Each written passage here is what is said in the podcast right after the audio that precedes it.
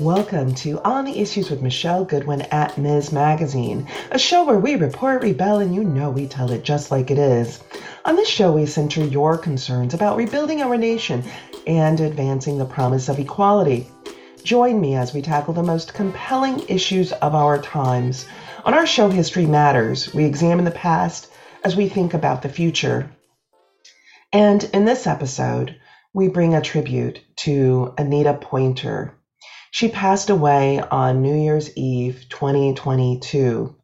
We were kept in close contact about her health by her brother, Fritz Pointer. Anita was a friend of our show. She was a guest on our show. She was a feminist and civil rights supporter and activist. She embodied the principles of feminism and advancing women's rights. These were matters that were central to her life. And we heard from her sister, Ruth, who wrote the following, which we were permitted to share. Dear fans, friends, and music lovers all around the world, it breaks my heart to tell you that my beautiful and talented sister, Anita, has passed. She will be greeted by our two other sisters, June and Bonnie, and our precious daughter, Jada. The pain is so deep I have no words except for a beautiful song you sang lead on freedom. I love you forever, big sister Ruth. Rest in paradise. And we at Ms. Magazine and Ms. Studios have decided that we would rerun this very special episode for us and all of our listeners, where Anita and Fritz Pointer joined together to lift up Juneteenth and to celebrate their family memoir, Fairy Tale, and to share behind the scenes information that otherwise none of us would know. They speak with such passion and such verve and such love for each other. I was very grateful to be part of that conversation. And in this episode, we are also serenaded by Anita Pointer, what an incredible leader, feminist businesswoman. We were really grateful to have her in our company at Ms. Magazine and Ms. Studios. So right. it is wonderful to be with you, Fritz Pointer and Anita Pointer. Oh my goodness! Hello, oh, my pleasure. We are, we are. I'm excited. It's a thrill to be here with you. It, it yeah. is a thrill, and I'm holding in my hands right now Fairy Tale the Pointer oh. Sisters family story. It's amazing. Oh. And our listeners will be able to go to the website. yes, there it is. There, there it is. And, and look at the book and order the book. So oh, yes, let's turn to a discussion about your new award winning memoir, Fairy Tale, the uh-huh. Pointer Sisters Family Story. The memoir chronicles your coming of age story as artist yeah. and 48 year musical career. That cannot be. Um, yeah, be. Yeah, be. Cannot be. And, yeah, and, and like, oh, my goodness. I mean, we started at the in, in the 60s. Amazing. You know? Yeah. Amazing. Just never stopped until 2015 Look, for me. In the book, you describe the challenges you face to get where you are today, the joy of making music, trials and tribulations of the music industry, and your journey navigating economic, social, cultural, and political re- realities and change. So I want to just start there. You got started mm-hmm. in the 60s. What was it like getting started and what motivated you to get on stage? Well, I, what motivated me is I saw my sisters, Bonnie and June, singing at Fillmore West in San Francisco. They were with the Northern California State Youth Choir, and that's the choir that had the hit out Oh Happy Day. Mm-hmm. And I saw them performing and I lost my mind. I just wanted to be up there with them so bad. I wanted, I was crying. So I, I couldn't, you know, I, I just couldn't take it. I wanted to be in that choir. So the next day I quit my job and I joined the choir. My goodness, was what was the job risky. that you quit? What what job was that? Blake Motwire and Sweeney, an, a law office in Berkeley. Mm-hmm. And I was receptionist studying to be a legal secretary. I had gone to several seminars and I was wanting to be a legal secretary. But um, that took it for me. And when, that, when I saw that chance, I said, I got to take this chance. And I took it and I joined the choir. Okay. We rehearsed for a few weeks and then we were on, on our way to New York and to perform with the choir. But the morning of the trip, and mama had gotten a little loan to give me and Bonnie and June a little cash to take on the road, $300, a hundred a piece. but, but we were ready to go. Our bags were packed and at the door, and someone called and told my mother that uh, the trip has been canceled. Oh my goodness! That was we were ready to leave that moment. Yes, yes. How devastating. So then I had to go get another job. My goodness. All right. So let's pull back a little bit for our audience so that they understand um, the family. So, Fritz, why don't we start with you with tell us a little bit about the family, the brothers, the sisters, the parents. What's the family yeah. story? Well, you know, we tell we we introduce the family in the book uh, in Oakland, California. We, we uh, came out to Oakland from Arkansas, from Little Rock, Arkansas. And uh, our parents were part of the Great Migration. Mm-hmm. And, mm-hmm. so when we got to Oakland and uh, lived at a couple of places, even in the projects in Oakland, actually, but then our family started growing and parents had to get another house. And so we got a house uh, in Oakland on 18th Street. And before too long, we had other relatives coming from Arkansas, our grandparents, uh, our, well, our, our, our, uncles and aunt.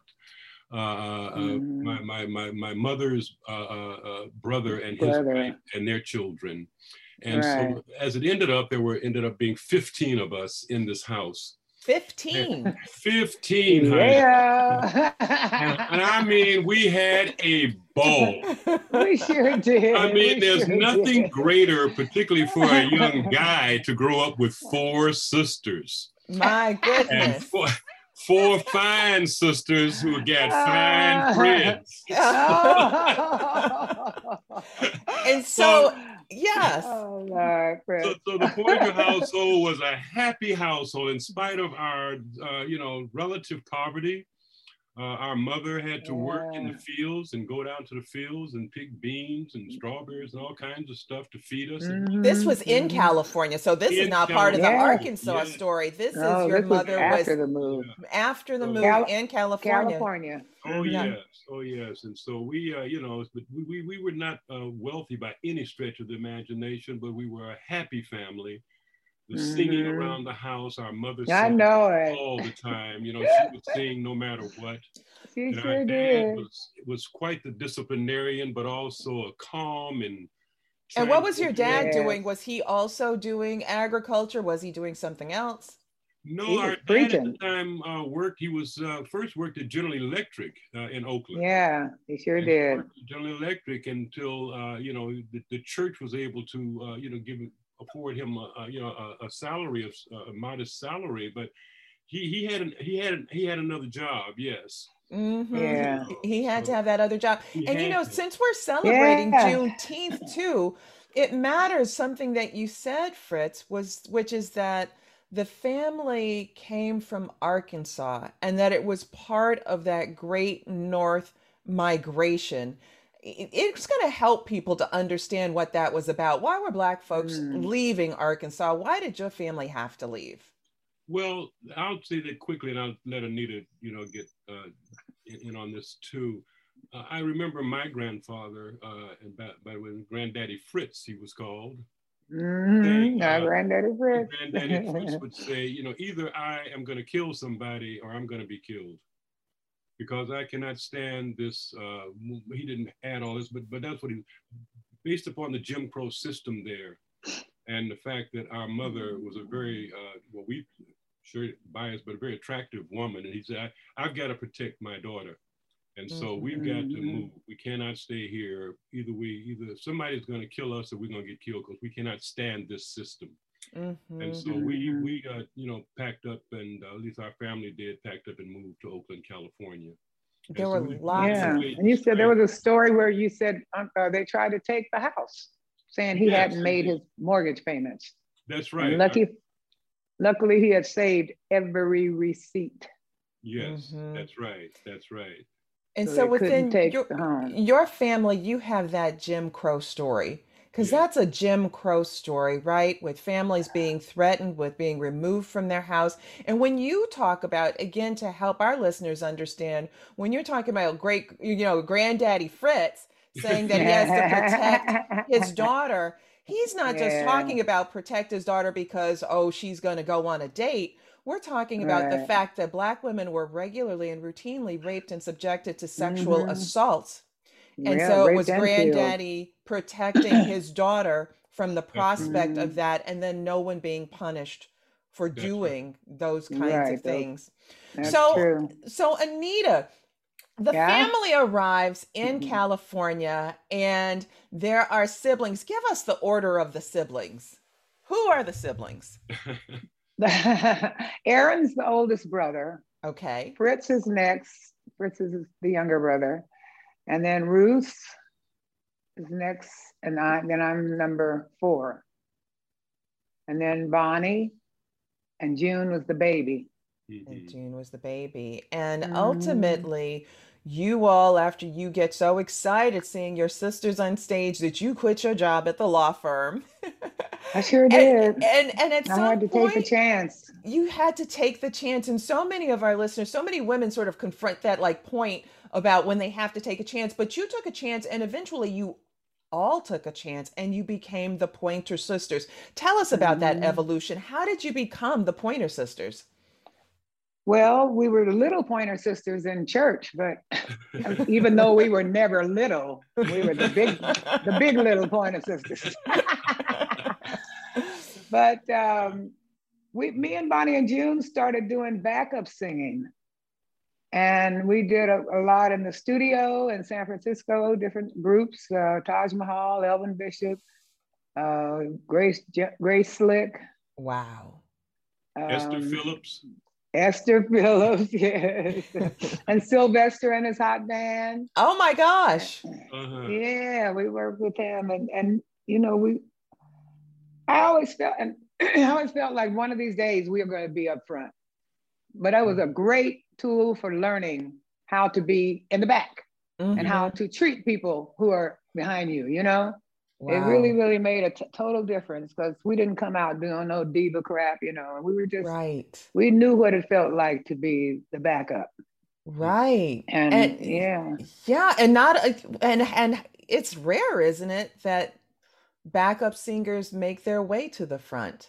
That's, That's right. the truth. That's so true. And especially when it's three of them, usually they break the groups up and one comes out, you know, and the rest of the group kind of fades away. Mm-hmm. But that but, didn't uh, happen for you. What was no, the break? What what what was it that got you to the front? We were performing backup singing with Elvin Bishop at the Whiskey A Go Go here in LA. And Jerry Wexler, who was Aretha's producer at the time, saw us with uh, Elvin Bishop and called our manager, who was David Rubinson, and at, told him, I want those girls, I want to sign them. I want to sign these girls tonight. And he got the deal right away. And we were off and gone to New Orleans first, and then to Jackson, Mississippi. Our first big record deal came from Jerry Wexler. Wow. And were you surprised when it happened? Yeah, but I knew it was coming someday. mm-hmm. Mm-hmm. I was mm-hmm. just kind of surprised it happened that way, you know, not like in an office where we're sitting down negotiating and all this kind of stuff, you know. Right. But mm-hmm. yeah, but I was just so honored that Aretha's producer liked us, yeah. liked us enough to want to sign us to his uh, record label. And that was Atlantic Records. And that was the first deal we got. And what year Me was that? Do you remember? Ooh, oh God. 71, I believe. Or it could have been 69, but it but early. Yeah, like around 1969, 70, I think it was. I don't even remember what year that was. Mm-hmm. So you got your your first deal then. Yeah. And and so Fritz, where are you in all of this? So they've got their deal because at some point you're you're on the road with them. At some point you're wearing a manager's hat before you just have too much of it all. You know, uh, it's not easy, you know, uh, working with family, you know, particularly the young sisters, you know. Uh, and and and, and I, I, it took me a while to understand and to realize really and to be really conscious of the stature that they had achieved. And so when they were doing carol burnett and flip wilson and the Cher show well to me it was like hey you know okay so okay it wasn't i, I really didn't quite comprehend the the bigness of it if you will. And so uh, you know they, they hired me as a road manager because I needed work, first of all, and I appreciated that so much. But then uh, as a road manager, I had certain responsibilities that I tended to uh, shirk because I, because I was a college educated dude and so, uh, you know, I would be sitting reading my New York Times, and they're saying, "Hey, you gotta check this stage floor. It's got holes in it. You didn't see those? You didn't see those holes in the stage floor? This was in New York City at Madison Square Garden. I said, but anyway, that was my first faux pas. the, the, next one was when they were doing the Carol Burnett show and asked me, uh, you know, during a break if I would go get some burgers. And I said, hey, I'm reading my New York Times here. Can I finish my New York And then I don't know who said it. It may have been June. And said, "But look, we're stars, Fritz. We're stars." Sound like June. So I did put oh that damn paper God. down and go get us some hamburgers. so that was, you know, that was uh, kind oh, of a oh, writing on the wall that it was time for me to, you know, head maybe off into another. Uh-huh. Time for you to head into academia, oh, and those yeah. holes in the oh. floor matter because they're dancing. oh yeah, we always look out for that. Oh, yes, man. indeed. So and they are so I'm wondering how we fit in then something else. So you've got a loving family that's mm-hmm. all together in Oakland. You got this musical talent that's coming out in church and whatnot. This, mm. in part, I'm just tiptoeing back a little bit here. Yeah. And uh, at some point, we've got Bonnie and you, Anita, being founding members of the Northern California Black Panther Party. Yeah. yeah. So how does uh, that come about? And Fritz, you're involved. Through Fritz. yeah, exactly. Fritz. Fritz too. That's how I got involved through my brother Fritz. He was teaching when he came back from college, and he was teaching Black history to Black kids in Oakland who had never had any Black history. You know, we didn't get nothing in school except you are you're from cotton pickers. That's what you're all about. That's all you contributed making to this country. And making peanut butter.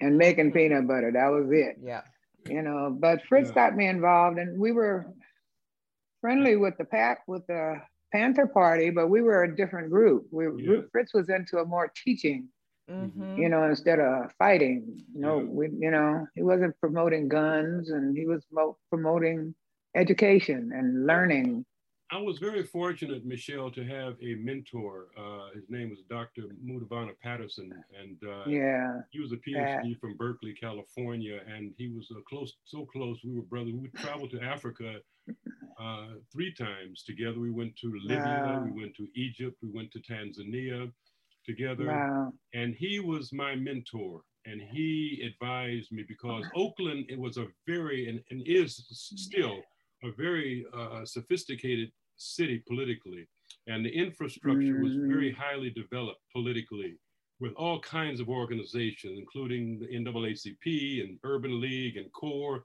and RAM and SNCC and uh, mm-hmm. Muslims and, and, and all of mm-hmm. those were there, the Paul Robeson Society. And my mentor took me to all these different organizations to meet their leadership, but he advised me not to join any of them. He said mm-hmm. you should know mm-hmm. who they are, but don't join any of them. And mm-hmm. I understand that uh, now and understood it a bit later that it, it allowed me to work with anybody. it allowed right. yeah. without being pigeonholed into a mm-hmm. particular uh, mold. Mm-hmm. And I mm-hmm. think if there is another theme that comes out of our uh, family, and that is a fierce individualism. There is a fierce individualism among my sisters. I mean, yes, they, well, you could see it even how they took yeah. to the stage that fierce yes. individualism. Yes. we were so yeah, different. The way they dressed, and Nita would perhaps give you some background on the uh, uh, uh, Esther Phillips encounter. Oh, oh God! I mean, oh dear. Well, we were being practical. We we were getting this little fifteen dollars a show, and wow, and we use that to get us a little bit of something to eat and save it up to pay our rent. Amazing. But she told, she gave us that and told us to go to Lerner's, this cheapy uh, store in Oakland. She said, go to Lerner's and buy you some outfits for the stage. Get something that's matching we were coming on stage with our bell bottom jeans, with the Rolling Stones tongue on the back on the booty. and we were rock and roll, you know.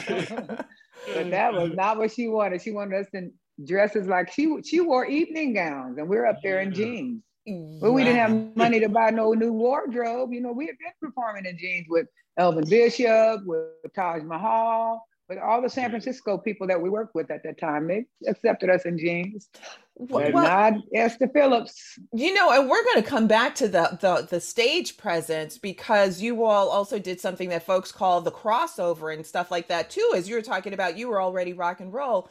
But I, you know, start off with this question with regard to the Panthers because – you also were educated and you brought a vision of education and you're absolutely right fritz you know in thinking even about the panthers and their early work was about educating kids providing free lunches to kids all these things that weren't being done. And i wonder then how being politically aware being socially aware being committed to the uplift of black people how that informed then your music as you started out was that ever part of the backdrop in terms of thinking about the formation of the pointer sisters mm-hmm. I, uh, well, I would say that first hit anita i'm gonna let anita take it from here though but that yeah. first hit yes we can can anita has some lyrics in there that i think expresses the kind of political commitment that she's uh, displayed mm-hmm. uh, most of her adult life how can you yeah. sit there? What's the rest? Like there's like there's nothing to do. Like you don't care what this world's coming to. Woo, Lord. Oh my God! So many, so many needy, so many poor, but love and understanding is the key to the door. Oh yeah. my gosh! And with lyrics like this, audience, and do respect the women of the world. Remember, all you have mothers. We got to yes. make this land a better land than the yeah. world in which we live. Oh my gosh, it gives me chills. Uh, lyrics from that too. song. yes, yes. Me too. It does. It does. I mean, very, you know, I, have said to Anita, I've said to her, I said, Anita, you're a griote. People know about griots, but they don't know about the griotes, the women poets and singers of Africa. and I said, Anita, you are a griote because her lyrics, her words are so profound. And, uh, you know, I would put her up against the best of poets in terms oh, of her, just you, her Fritz. words. She's just been, I mean, her words are just amazing. Like that fairy tale that she wrote. Yeah. Uh, I mean, my, the, Elvis said, what, what did Elvis say about Elvis that? said it was the story of his life. Yes, wow. yeah. Fairy tale. And he recorded it on his Elvis Today album. It's on his Elvis Today album. That's amazing. And I never got to meet him, but I was sure glad he did my song. I was there really thrilled with that. Yeah. Well, well, let's yeah. let's talk about that. So we've got the Pointer Sisters end up being formed. You get your first um, contract. And does the group start off as the four or start off as the three? Four. Ruthie came in. Well, the first contract was 3 mm-hmm. Me and Bonnie and June. but then soon after, because the, what we did with that Atlantic Records deal when we did the recordings, we took it back to San Francisco, and our manager threw it across the room up against the wall and broke it to pieces. pulled the tapes out. it was reel to reel.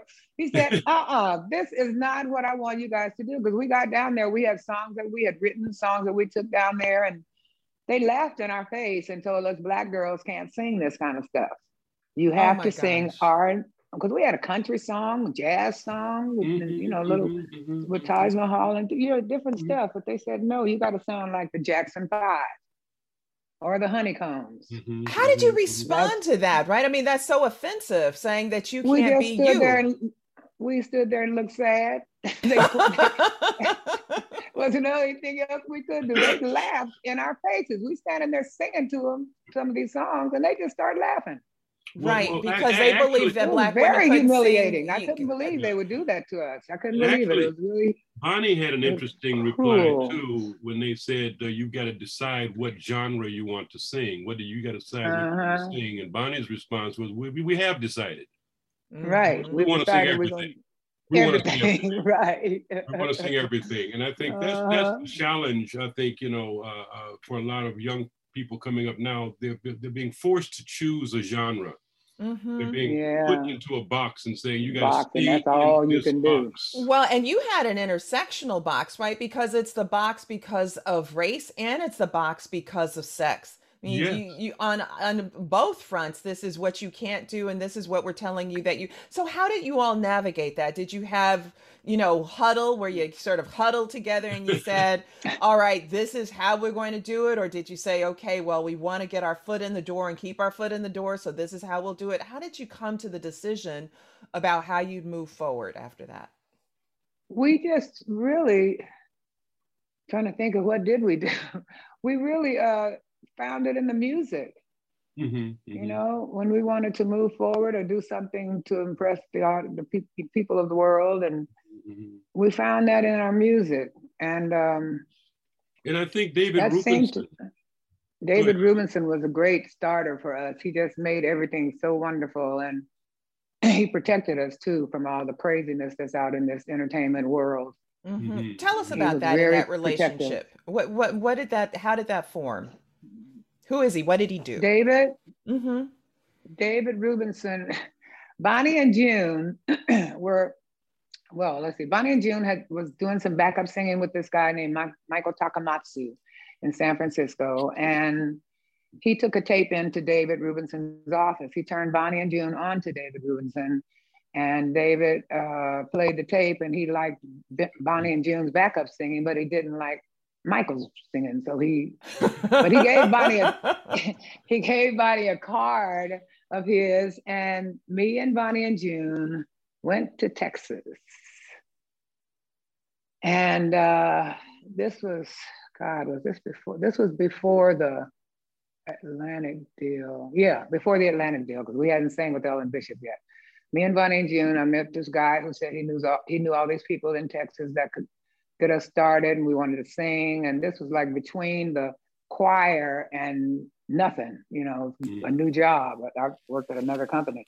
But let's see. So you went to Houston. We went, we yeah, we went to Texas, got stranded in Texas, and Bonnie just happened to have David Rubinson's card in her purse.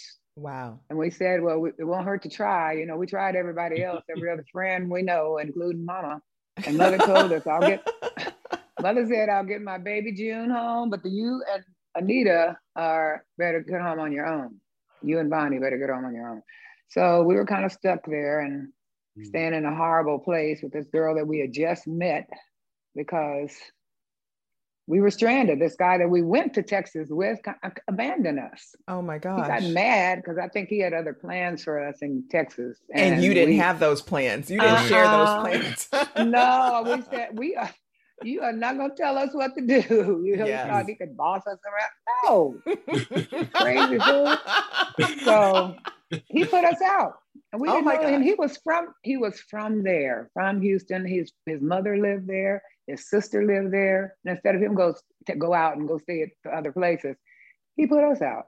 Oh my gosh! So and so we've got the real dog. We've so, got the card. So David, yeah, we called David. Said he can't hurt. You know, he can't hit us, but he just answered the phone. And he agreed to get us back to Oakland. And he sent tickets for me, Bonnie, and June. Mm. And we left Texas and got back to Oakland. And as soon as we got back, he started booking us as backup singers. That's when the backup singing really started mm-hmm. with David. Look at that. He got us, he got us jobs with uh, Sun Bear, with yeah. Elvin Bishop and Cold Blood and all these different San Francisco artists. He he was the one that got he really got you all started, which then led mm-hmm. to you mm-hmm. being able to get your first major contract. Yeah. And you know, Anita, yeah, he the... rescued us from a horrible situation in Texas. Right. Wow, he really did. He rescued us. It was really bad. Isn't that interesting that synergy, um, the the fact that that all came together in that way, the serendipity of it? Yeah. It's amazing. No, I'm telling you, it made me really, it was the best yeah. times of our lives. You know? Audience, I am holding this book ah. in my hand and it just feels so magical. You have to go to our website and look at the cover of this book, and you will see exactly what you heard Fritz and Anita talking about in terms of their yeah. individuality and it's working. I mean, it's just and, and what's interesting yeah. is the individuality comes out and it's also seamless. You know, you're not wearing the same mm-hmm. things, but it looks so in harmony. That's amazing. Yeah. Anita, on yeah. the very first pa- page of the memoir, you write, We were thrust into the dizzying world of show business with no professional training other than singing in the choir at our father's church. Not only that, we knew nothing about royalties, songwriting credits, mm. or management fees.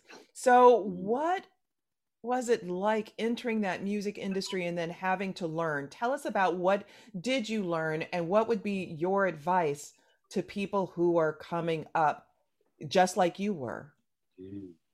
Sorry, my phone started ringing. what would it be to yeah so you didn't up? have you didn't have all that experience and so i wonder what was that like what were the things that you had to learn and then we'll get to what advice you have for others so so you didn't know any of those things um, did you have experiences where you're like, I wish we right. had known we that? Didn't... Yeah, well, I, well, people well, help. Like, in... yeah, Taj Mahal, for example, told them they should get certain kinds of arranging credits and stuff. he sure did. And he so was the first people... one to tell us. We we have been doing backup singing with a lot of groups, and we, they would they get us in the studio and they say, "Now listen to this song. Now, what would you sing behind it?" Mm. And me and Bonnie and June would create the background parts, and we were good at it too. And but only we got paid for singing. We would create them mm-hmm. and sing them. Right, but you were actually Mahal doing arranging. No, yeah, arranging and writing. Taj Mahal was the first one to tell us that you know you guys deserve credits on this because you do more than just sing the songs. You're creating, you know, you're you're arranging the vocals. Arranging, yes, yes, mm-hmm. yeah. Mm-hmm. yeah. But that ownership, but, uh, the ownership of music comes later, I think, Anita, uh, in terms of uh, recognizing the need to uh, uh, to own your publishing. Own your publishing, you know, yeah, things like know, that. So when yeah. did you learn they don't about tell that? you that. So so yeah. when when did you learn about that? That you had to, you know, own your own music. I guess I learned about it when um, I was with Sonny Burke, and he taught me a lot of stuff about the music industry. He had been in it for a long time. And, and Sonny um, Burke is who? A pianist. He was Smokey Robinson's musical director. Oh, okay. Mm-hmm. And he was the he was the assistant producer on the Pointer Sisters having a party album. Mm. He produced that with Dave with uh, Richard Perry. Mm-hmm. Mm-hmm. mm-hmm. And uh, yeah, yeah and so that's yeah. something then that that ends up coming out where you learn i but i imagine that there were a lot of women perhaps a lot of you know a lot of black musicians black women musicians who did that not know, know. yeah know. i mean right. they be and a lot of these com- corporations they'll pay you off and you be a ghostwriter you get paid but they mm-hmm. take all the credit mm-hmm. you know the artist will take all the credit and you don't have anything to back, back you up on it because you signed a deal that I'm gonna go, you know. Yeah, you know, it's hard, Michelle, particularly when you're coming out. Like I said, we came out of a poor circumstance, you know, and beginning to uh, make a living and make money. You know, mm-hmm. you, you're glad to be able to, you know, to sustain yourself, and you're not thinking so much of the future investment. You're just, you know, just right trying to survive, you know, and mm-hmm. and, and, the managers and producers day to day yeah, they they kind of and they exploit people. I mean, oh, there are people oh, who yeah. are you know yeah. very famous, had hits, and then you find out that you know they died homeless. That's right. Sort of exactly. Exactly. You know, Like all right. Anita and that's Anita, that's Anita something has, that happens all yeah, the time. Anita you know, has but, songs that she's written that she can't collect on for what, 20 years or something? Or it started off as 57 years. Wow. I wrote them and I published them back in the 70s. Mm-hmm. And now it's coming to where I think I just have a few more years and I can recoup my publishing on those songs. That's amazing. So there is a way so in, in, which you're still caught something. in that. All right. So I do yeah. want to get back slightly to this political, but I'm going to let that go for a bit because President Obama used your record, Yes, We Can, Can, during his presidential campaign in 2008. Um, and there's so much more there. You really, the, the mold breaking. And then there comes this time in the 70s and the 80s where the Pointer Sisters are everywhere everywhere. Mm-hmm. Everybody's so excited about the Pointer Sisters and whatnot. So, when is it that you reach that magical space and what comes with the magic, right? Because there's a lot of work to get to that mm-hmm. space mm-hmm. where you're on the top of everybody's mind and on the tip of their tongues. But what are the costs of fame? Mm, mm, mm. Oh boy. I know we're getting deep now. Well, yeah, get, yeah. Well, Being away from your family, yeah, you know. Yeah, that's that's a big part. Uh, that's yeah. a real, real sacrifice. That's a real sacrifice. It to sure leave is. home and have your baby mm-hmm. crying, don't go, mommy, don't go. And mm-hmm, you gotta go mm-hmm. to the airport and you're not making enough money to take them with you. Right. Now these other groups, these white groups, they they have money. Their deals are with the record companies, and they and take their husbands, their kids, and everybody on the road with them because they were giving them enough money to do that. Mm-hmm. mm-hmm. Mm-hmm. They don't do that with Black Acts. Mm-hmm. You, you have to work your way through everything. Yes. oh yes, God. Yes, yes. Even so when you're we, selling the record, so even as you yeah. are, your name is everywhere, but you're not getting mm-hmm. money. You're not getting the paid what the white mm-hmm. artists are being paid. No, oh no, oh, no never. No, we're not. No. You know, and it's a shame. Mm-hmm. Yeah, getting getting that getting that top billing is hard. You know, there are some real yeah. traumatic times that are mentioned in the book. Even their first appearance at Las Vegas, I think it was the first Anita when June wouldn't come out of the dressing room. Tell us yeah, about that. that. Tell Las us Vegas. about that. I was thinking about that too, because that's another place where we're pushed into these rooms down the hall. Describe and when the other acts, I won't, I won't name any other acts, but when they come in, they get a villa beautiful mm-hmm. villa. Mm-hmm. But we didn't get that, even though we were headlining at Caesar's Palace. Mm. Wait, so so for the audience, so the so that the audience, because I'm holding the book and I'm feeling magic in my hands, you all. But for those of you who haven't yet read the book, and I know you're going to rush out and get it because they're winning all sorts of awards about this book. It is so powerful. Mm. So you're headlining. It is wonderful. It is. So it's, it's absolutely and, and wonderful. Thank you for your endorsement of it, Michelle. Hey, well, yes, of course. Thank you so much. Of course. Of course. So you all are headlining in Vegas and Vegas, of course, had mm-hmm. its race history too, and Frank Sinatra ends oh, up, yeah. you know, oh, getting yeah. involved in that. Mm. And so, mm-hmm. tell us about your headlining, but you're not getting the uh, comforts of mm-hmm. headlining. Mm-hmm. Right. Well, we didn't even know it because we they, they were the rooms they always gave us, but they were always the rooms at the end of the hall. They were nice big suites with horrible mm-hmm. wallpaper. mm-hmm. At the end of the hall. That wallpaper screams at you, get out and gamble, get out of the room. right, right, gamble. right, exactly. And meanwhile, but, white acts that aren't even headlining are being provided villas and mm, other yeah. kinds I don't know that, but I'm talking about those who were headlining. Okay. Yeah. Just like we were headlining. Those right, the but you're I not getting.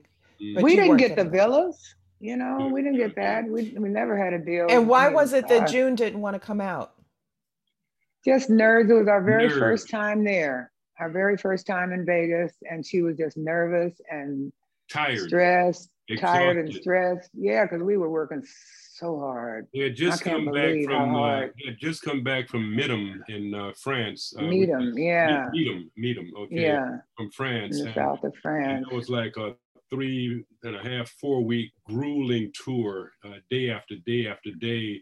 And uh, June was just exhausted. You know, she had gone mm-hmm. through this terrible traumatic mm-hmm. experience uh, not long before of being, you know, well, being raped in Oakland. mm-hmm. uh, by these mm-hmm. guys, and that that that traumatized yeah. her for the rest of her life. Yeah, she never got over it. never got over it.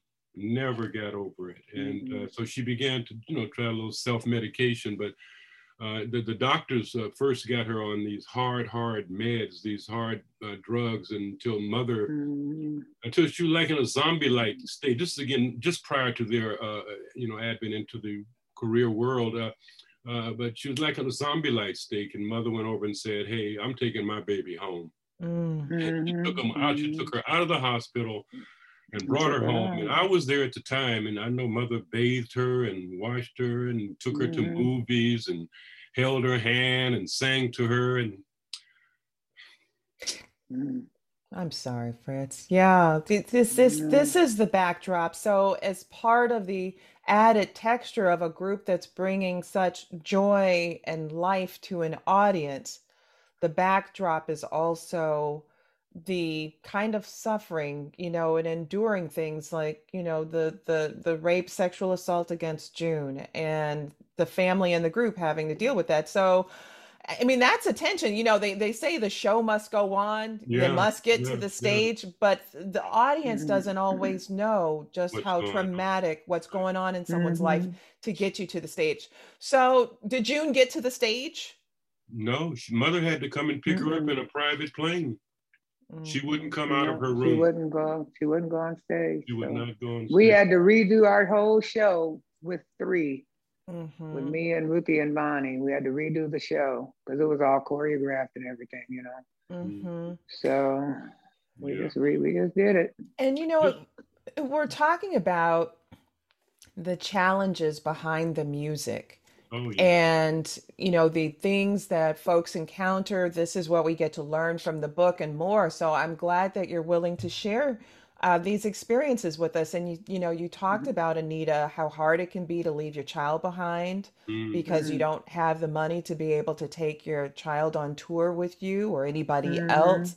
What are some of the other kinds of challenges? That you found while everybody's celebrating your music, but behind the scenes, you all are having to deal with things? Let well, things like go I'm going, Fritz. No, go, go on, Fritz. Oh, I, I, was just going to. Well, there are two things I've had come right to mind, and that one is uh, the uh, the event when they first did their first uh, public appearance at this club. I think it was called Bimbo's and oh uh, yeah, and and the, and the and the and the band members, a couple of the band members, if not all of them, but a couple of them for sure, uh, had on full Ku Klux Klan regalia. No. In their very yes, first public appearance. Yep. I mean, it's like the what in San Francisco. I mean. San Francisco. What, what, this was not yeah. Mississippi audience. Li- no, yeah, right. Liberal San, San Francisco. Francisco. With the band members in Ku Klux Klan and here they are on stage like four Billie Holidays, and it was like, yeah, we could have been singing "Strange Fruit." You could have been. I'm telling here you, they coming out you, singing. And, and, they're coming there out playing with Ku Klux Klan uniform. That was yeah. So then what? What for? To intimidate so, them, to frighten them, to, to hopefully make that was them, evil. Just mm-hmm. evil, evil, evil, evil. The second one I want to mention is the the, the event at um, the uh, the uh, Grand Ole Opry when they mm-hmm. uh, were told when they were met with signs saying "Keep country white," basically "Keep country country, keep country white," My and they were met with these signs mm-hmm. protesting when they were the first. Yeah, before we went in to perform at the Grand Ole Opry, and that's, that's yeah. how he got welcome to the Grand Ole Opry. So, so, so repeat that again, Fred. So, so they were the first, first black female first group? black female group to ever perform ever at the perform Grand at the Grand Ole Opry. Yeah. First and the last. And the and the first black female group to ever get a Grammy for a country for song. a country song. Here we go. And there it was. These yeah. folks saying that you're not supposed to, you're not allowed to sing country music. you're music. not country. You're, you're not, not country. country. and you are the first black female group to win a right. Grammy in country. I music. mean, when I wrote Fairy Tale, it wasn't I, I didn't sit down and say I'm going to write a country song. Mm-hmm. I just mm-hmm. started writing a song. Right. And it came out country because I'm country. you were born you in Arkansas. So we grew up in a country church, country, you know. That's right. Around that. That's right. That's yeah. right. No shame in that. No shame. No shame. I love the country anyway. I was I, I, was I was really happy that they also Michelle perpetuated uh, the only classical music of America, and that is jazz to me. Yes. That that classical yeah. music that uh, right. my sisters that my sisters you know perpetuated that in their early days mm-hmm. with uh, mm-hmm. singing the Ellington medleys and singing Duke mm-hmm. Ellington and uh, you know, Dizzy Gillespie and uh, and those mm-hmm. uh, giant, uh, you know, uh, jazz musicians, and they came out mm-hmm. singing that, mm-hmm. that cloudburst and yeah. What, what, is it? What's some of the other cloudburst and uh salt peanuts? Salt peanuts. Oh my God, Michelle! I would I challenge any group today to, sing, to sing that song. sing that song. I, I mean, I know. I mean, it's it's such a challenge, you know, and to hear Anita talk about how they learned the song, you know, methodically, uh-huh. day after day, adding a little bit more and adding a little bit more, and until they get it down pat, and boom, here we go. I was blue and I'm always wearing a frock. Disney, all yeah. of them are really grateful that we kept that genre of music alive. You know, yeah. Jon Hendricks, he came and saw us, and he cried. Um, uh-huh. Ro- yeah. Annie Ross, Annie same Ross. thing with her. She was just so throat thrilled that we did the songs. Mm-hmm. It is the original American music, isn't it? Oh yeah, Jazz. Is, I mean, it really yeah. is. But many people, so what many people came to see in the 70 and 80s, especially in the 80s, a lot of pop music. Oh, so, yes. So, so tell us about then the 80s and had that become economically better? And did you see that ah. once you, once there was greater economic stability, did some of the challenges still remain or did they lift a little bit? And then we'll get to, I'm so excited and some of those songs that just people have swimming in their heads. yeah. Yeah. So did it get um, better in the 80s I think economically? That's when uh, Richard Perry uh, is involved, right, Anita? Yes, it is. When we started doing um, the Fire, the Energy album with Fire. Fire was our very first gold single. Okay. Because with all the albums we did with David Rubinson, we never had a gold single. We had gold albums, uh-huh. but we uh-huh. didn't have a gold single. And gold single made such a difference because I mean, kids why. about kids will buy singles, you know, right. adults will buy albums, but right. kids bought singles. And it really just propelled us into a whole nother level when we had that hit with Fire. Mm-hmm. Bruce mm-hmm. Springsteen's Fire. That was really a cool thing. Yes, and and that is, and I'm hearing it right now. Fire, oh yes, burn and burn. right. And you know, Michelle, that was another challenge too, uh, because uh, they were also told black girls don't sing rock and roll. Right. I mean, you, you, you can't do country, you can't do rock and roll. Look at that. And you were just about to give us a little bit of fire, Anita. you heard me, didn't you? You heard me. yeah. I'm riding in your car. You turn on the radio. You're pulling me close. Mm. I just say no. I say I don't like it, but you know I'm a liar. Cause when we kiss, ooh, fire. oh, that is brilliant. Yeah. Thank you so and, and, much. And, and, Michelle, and Michelle, the other one, it became what they call a, like a female national anthem. Slow hand. Slow yes. Hand. I know. oh, oh, okay. Uh, a whole lot of women trembling about that. Now they, okay. they I know. I know. I, w- I was wondering if Anita give us a little bit of slow hand. oh Lord, as the midnight moon was drifting through the lazy sway of the trees, I saw the look in your eyes looking into mine, seeing what you wanted to see. Darling, don't say a word, cause I already heard what your body's saying to mine. I'm tired of fast moves. I've got a slow groove on my mind. Oh, yeah. I want a man with a slow hand. I want a lover with an easy touch. I want somebody who will spend some time, not come and go in a heated rush. I want somebody yes, who will understand when it comes to love, I want a slow hand. Woo! And that's the truth. You guys are amazing. You know, I, I, was I was trying my little harmony and I couldn't get in there. I was trying. I wasn't even gonna try audience. Yeah, you guys. I, mean, how did the, the harmony uh, and, and Michelle, oh, the way God. they the way they uh, you know stand on stage again is according to uh, I guess what do you call it when you sing soprano or tenor or bass? Oh. Because uh, huh? They they they would have a name for that. I thought you know, but anyway. Uh, they, you know, Ruth sings the low notes, Anita's next, and then comes Bonnie, and then June sings the high notes. So and it, it just kind of worked, worked. out organically. No, it was really Ruth, Bonnie, then oh. me, and then oh. June. And then June. Oh. I sang higher than Bonnie. I was above Bonnie. Oh, were you? Yeah, you teach your brother something there. I mean, Bonnie had one of those parts. You got four part harmony. You got to kind of filter in on come. And Bonnie was so gifted, so talented with doing that. Oh, Sometimes okay. she would be singing higher than me, but as a rule, I had the soprano. Uh, June had the top soprano, uh huh. You had a contralto. So. And Bonnie had an alto, alto, and Ruth had the bass. Yeah, yeah. So let's talk about the successes then, right? So, what are we talking about in terms of the path breakingness, the Grammys, and whatnot? Well, Talk uh, about what now? Yeah, your Grammys. So, so what have you won Grammys for? Like the successes that that came about from your music, right? You know, yeah. I'm thinking about the Grammy for you know for the country mm. music and so much more, right? That people don't necessarily associate or know maybe she should talk a little bit about participation in things like We Are the World. And, yes, uh, yes, and, uh, exactly. And, that was huge too. Misbehavior. That was that was yes, good. That was absolutely what a night. Huge. What a night. Spending the night at A&M Studios, and the sign at the door said, "Leave your egos at the door." you know, people may not in. remember that.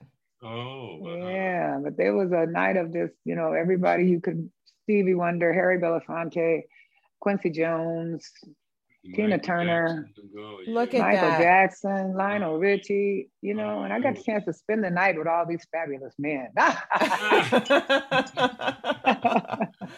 but it's it's it's it's amazing to think about just those enormous and impactful you know, successes. Yes, Fritz. Yeah, and I, you know, Michelle, I, what comes to mind too is their refusal to play South Africa because sometimes you sacrifice yeah. way too. You say, yeah. hey, uh, the money is the money great. is good. The money yeah. is good. So yeah, you know, but, and but we're hot now, so let's go. Mm-hmm. Yeah. Regardless mm-hmm. of what they've done to my people. That is not cool at all. Right. And so you, you all made those decisions as well, that there were going to be places that you would refuse to play, no matter what money.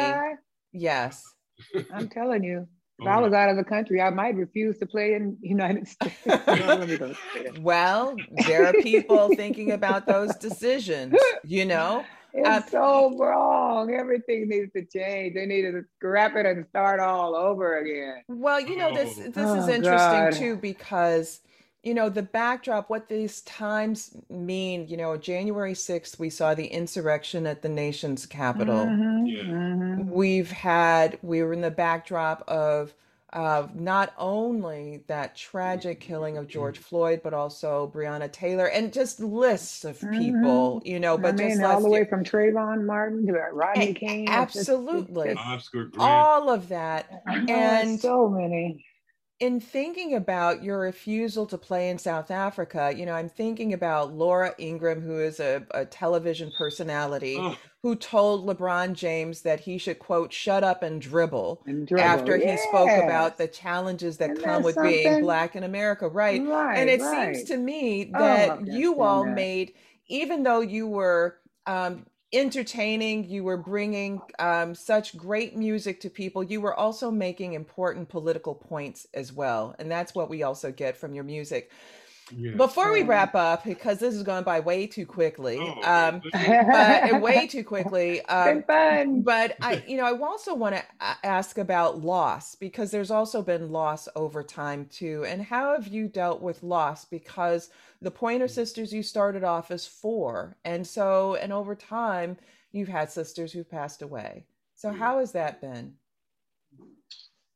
Oh, very hard. And it started off with the loss of my daughter, my only child.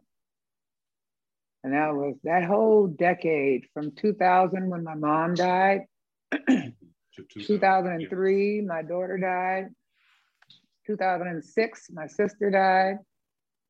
And it just, that whole decade was just horrible, just really, really, really bad. And um, I mean, it's been now 18 years since my daughter died.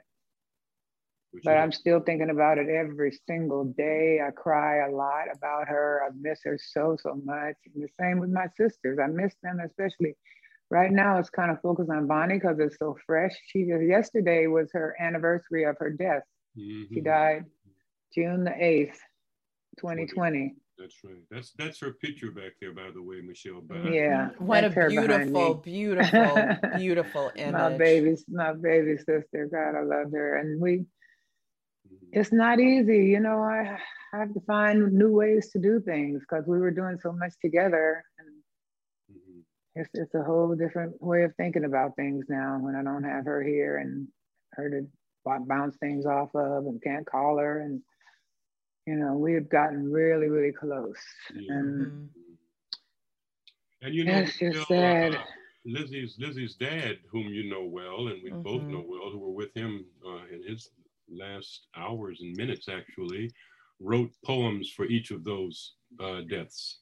Wrote and a, poem sure for, a poem for my mother. Uh, wrote a poem mm-hmm. for June and uh, mm-hmm. wrote a mm-hmm. beautiful poem. Wrote a poem for Jada. Yeah, yeah, every time I read it, I cry. Every yeah, it's a beautiful poem. So beautiful. Uh, people will enjoy that uh, too about the book in terms of its variety. The, the photos mm-hmm. are fantastic. Yes, the photos are absolutely photos amazing in the book. They are absolutely I mean, great. And and this this picture of Bonnie on the cover of Jet yeah, oh yeah, yeah, Oh yes, yeah. no, that's that's that's some yeah. power there. And by the way, Michelle, can I mention too that uh, along with uh, our, our, our, stellar Congress people like uh, Barbara Lee and Ron Dellums, uh, Kamala mm-hmm. Harris uh, uh, also attended our father's church. Yes, yes, That's yes. we just found out about. Sure. yeah, we're, we're hoping that she learned yeah learn some lessons there. Yes, yes. After this that will help trip to uh, Guatemala and telling the Guatemalans to stay home, uh, I'm not. Oh, I know. But anyway, wow. I know that was kind of crude. Uh, I know they said they're going to try to work on giving them reason to not want to go. Yes. Yes. And if that can happen, that would be ideal, of course. So that means taking some of the jobs down there and mm-hmm. instead of sitting on the Thailand. Wow. Yeah, so wherever, that's right. Wherever they send. send so much of your music. Not Thailand. I love Thailand. I forgot. so much of your music has been about liberation and about uplift and liberation yes. for people of color, liberation for women, women of color, Black women. Um, and one just can't help but celebrate that um, in the book uh, one can't help but just notice all of the awards that you've won. 1981 Grammy Pop Performance for a Duo or Group, 1982 R&B Performance Duo or Group, 1982 Pop Performance Duo or Group, mm-hmm. R&B 86 uh, Best Pop Performance for a Duo or Group, 1975 Country Music Performance by Duo or a Group, 1985 uh, vocal arrangements for two or more voices, 1985 pop performance by duo or a group, and so much more. I mean, there are accolades that you all are just shy about, but I want to lift them out to the world and to our readers. Thank you, when Michelle. You, oh, absolutely. Got to drop the coins. Thank um, you. Thank you. And I think one of the highlights of your memoir, which you don't see in a lot of memoirs. They give you just a taste of a few photos, but you know, audience, you get your hands on this book and and page 176 through um, page 241, you get just wonderful, beautiful photos that mark the, the that show the family, that show them on the mm-hmm. stage, uh, and you get a chance to see how you can be yes in church um, how you can be collective and individual at the same time. I mean, I think yeah. that there are more books within this book yet to be written, just in terms of how so yeah, many right women today, right? One, they say, you know, they struggle from imposter syndrome. They wonder, you know, how they can uh, be the fullness of themselves and so much more. So I'm hoping we have another conversation about all of this. But before we close, the last question, which we ask all of our guests, uh, is about a silver lining. Mm. And uh, we are celebrating and recognizing Juneteenth. We're excited about it. We are celebrating the Pointer Sisters. And I'm just wondering what you see as silver linings coming forward from Arkansas to Oakland and around the whole world. I'll start with you, Fritz. What's a silver lining coming forward? Um, well, Michelle, for me, I'm hoping that the industry will be more open and receptive to artists in a variety of genres, that they will not limit artists uh, and, and box them in. Uh, I'm hoping that they'll be more receptive to them. I'm I'm I'm uh, thinking now of this uh, young black female saxophonist by the name of Jazmin Ghent, and I'm also uh, thinking of this new uh, country western singer uh, who uh, uh, who did this song "Black Like Me." I think mm-hmm. is what it's mm-hmm. called. Yeah. Oh yeah, she's one. wonderful. Yeah, yes. yeah. And so I'm hoping that they will open up more and be more receptive to the variety of, that people bring to the industry, and not just be so close-minded and restrictive. And, uh, and and try to lock people into one particular. I think it was Herbie Hancock who said that you know to limit artists to one ex- mode of expression is a crime and I think so too. I think, you know, to limit artists to just one mode mm-hmm. of expression is criminal. And, mm-hmm. uh, and I also think like Nietzsche, who said that uh, life without music would be a mistake. Yes. I'll yes. say. Yes. I couldn't imagine it. I couldn't imagine a time. I mean, oh my God. Anita? So even silver linings. Uh, my silver linings is that be more open and less racist. Yes. Exactly. Yes. And for you, Anita, silver lining going forward? Well, I think that at least we're now beginning to see a vague closeness to the silver lining because people are opening up and telling the truth. Mm. And um, that's been needed for so long. I mean, when I watched that thing about the Tulsa massacre, and, and they said nobody talked about it.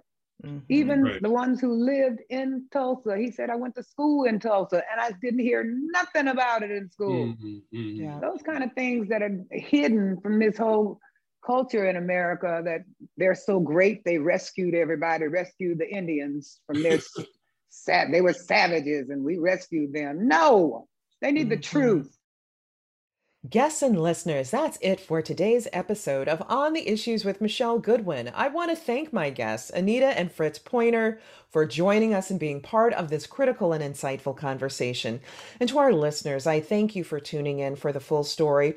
We hope you join us again for our next episode where we will be reporting, rebelling, and telling it like it is with special guests talking about the sex talk you wish you got from your parents, Sex Ed 101 birth control, periods, and more. We'll be joined by Kelly Davis, Dr. Fatu Forna, I'm such a fan, Mary Emily O'Hara, and Jennifer Weiss Wolfe.